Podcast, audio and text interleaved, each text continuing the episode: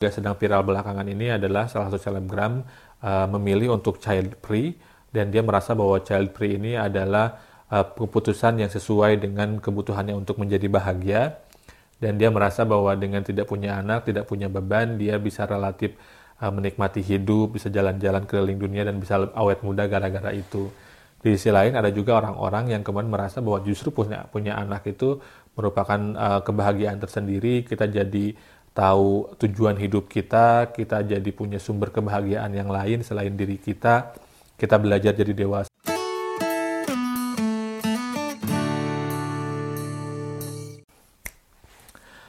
Assalamualaikum warahmatullahi wabarakatuh. Selamat datang teman-teman di Podcast Ren, podcast yang ngobrolin kajian keislaman yang kontekstual dan kontemporer.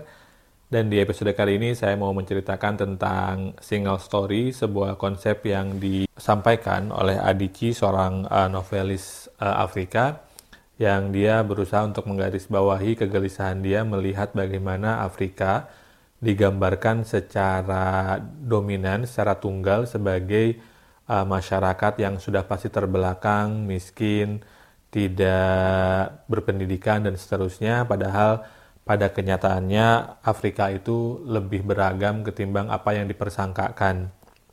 Dengan demikian dia melihat bahwa single story ini berbahaya bukan karena dia tidak benar tapi karena dia tidak lengkap.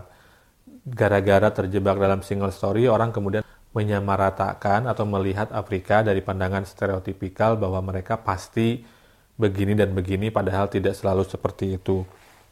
Dan uh, ada dua situasi yang kemudian menjadi dampak dari single story ini. Yang pertama stereotip sebagaimana disampaikan oleh Adici dan kita akan melihatnya di episode berikutnya. Dan yang kedua yang uh, mau juga saya garis bawahi, yang saya refleksikan dari apa yang disampaikan Adici dan kemudian melihat kondisi di Indonesia adalah bagaimana single story ini uh, membuat kita rentan membuat kita untuk memaksakan standar kebenaran dan kebaikan yang kita miliki kepada orang lain, padahal bisa jadi konstruksi cerita yang kita yakini itu berbeda.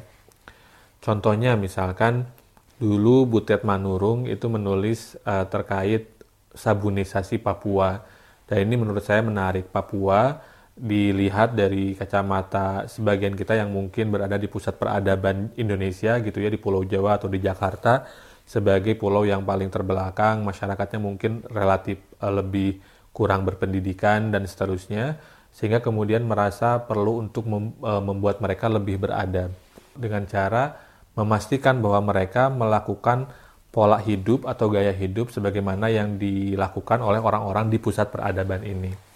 Sehingga dalam ceritanya Butet itu orang-orang Papua ini ditawarilah untuk menggunakan sabun untuk mereka membersihkan badan e, padahal sebelumnya mereka menggunakan minyak babi yang minyak babi ini berfungsi untuk membuat mereka kebal dari uh, malaria gitu karena malarianya istilahnya uh, bau untuk kemudian menggigit mereka.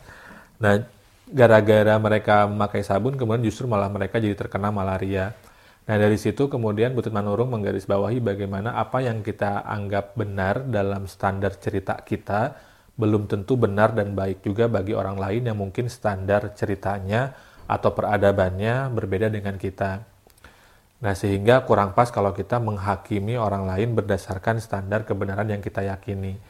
Mudahnya ini mirip dengan perdebatan orang uh, antara apakah cebok pakai tisu ataukah pakai air gitu dan merasa bahwa oh yang pakai air mungkin less less civilized gitu yang kurang kurang beradab dibandingkan dengan orang yang yang ceboknya pakai tisu misalkan. Padahal dua kedua ini berangkat dari konstruksi peradaban yang berbeda dan konstruksi cerita yang berbeda. Ya tidak perlu dipertentangkan. Atau misalkan uh, apakah kloset jongkok atau kloset uh, duduk itu juga merupakan bisa jadi berangkat dari sebuah cerita yang berbeda sehingga tidak perlu untuk dikonfrontir.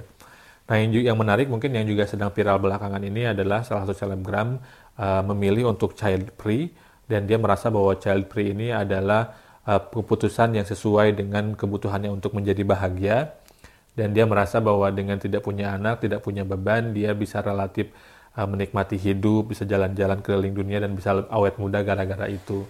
Di sisi lain ada juga orang-orang yang kemudian merasa bahwa justru punya punya anak itu merupakan uh, kebahagiaan tersendiri, kita jadi tahu tujuan hidup kita, kita jadi punya sumber kebahagiaan yang lain selain diri kita, kita belajar jadi dewasa dan seterusnya gitu.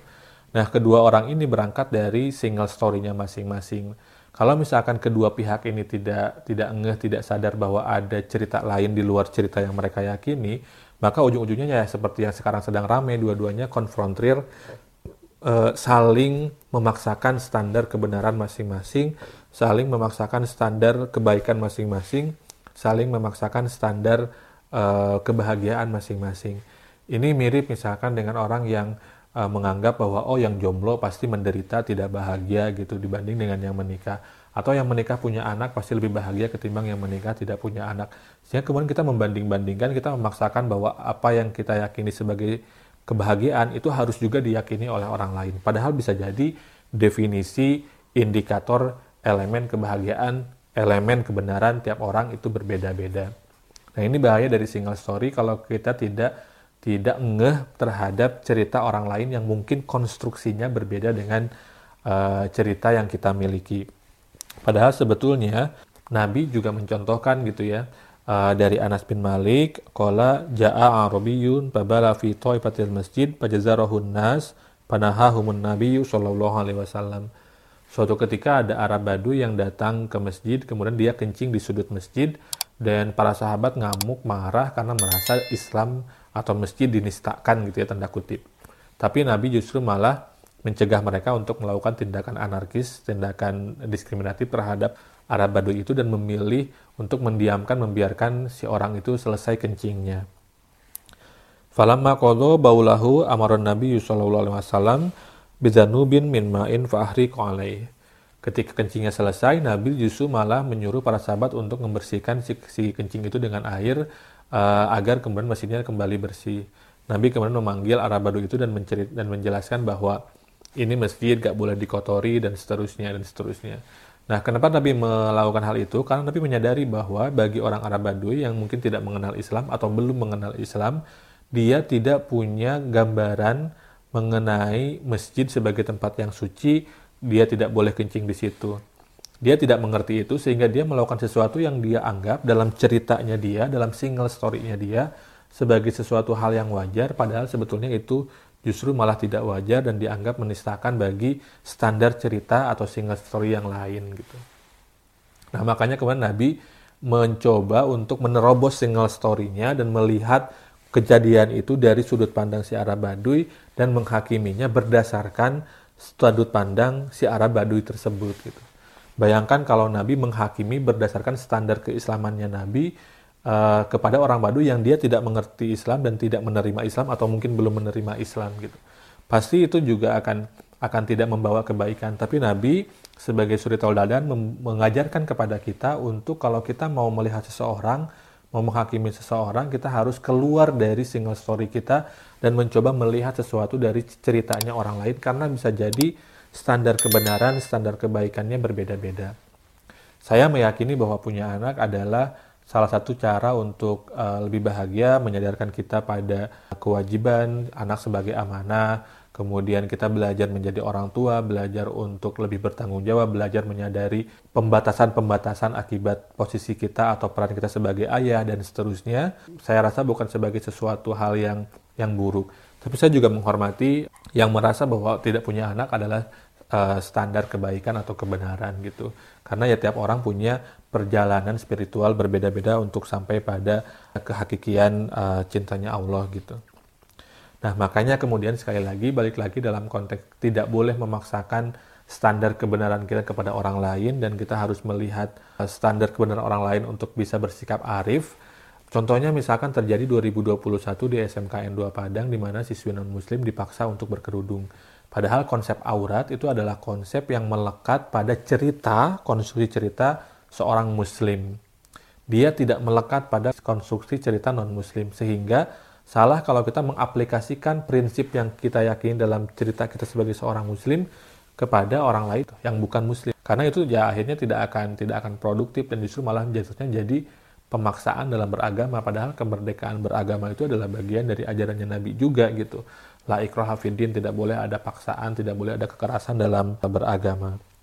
Nah maka berangkat dari itu penting bagi kita untuk mengerti positionality kita lokasi kita tempat kita uh, mengerti cerita yang kita miliki, mengerti standar kebenaran yang kita miliki, standar kebaikan yang kita miliki, dan mengerti batasan-batasannya itu agar kita tidak merasa harus untuk menjudge orang lain dengan standar yang kita miliki. Kita tidak bersikap melampaui batas dalam bersikap kepada sesama. Setiap orang punya ceritanya masing-masing, kita belajar untuk menghormati cerita itu dan menunjukkan kebaikan dari cerita yang kita miliki, dari standar kebenaran yang kita miliki dalam dalam uh, aktivitas uh, sehari-hari yang semoga itu menjadi uh, wasilah lahirnya uswah hasanah. Itu saja mungkin uh, untuk episode kali ini. Terima kasih. Wassalamualaikum warahmatullahi wabarakatuh.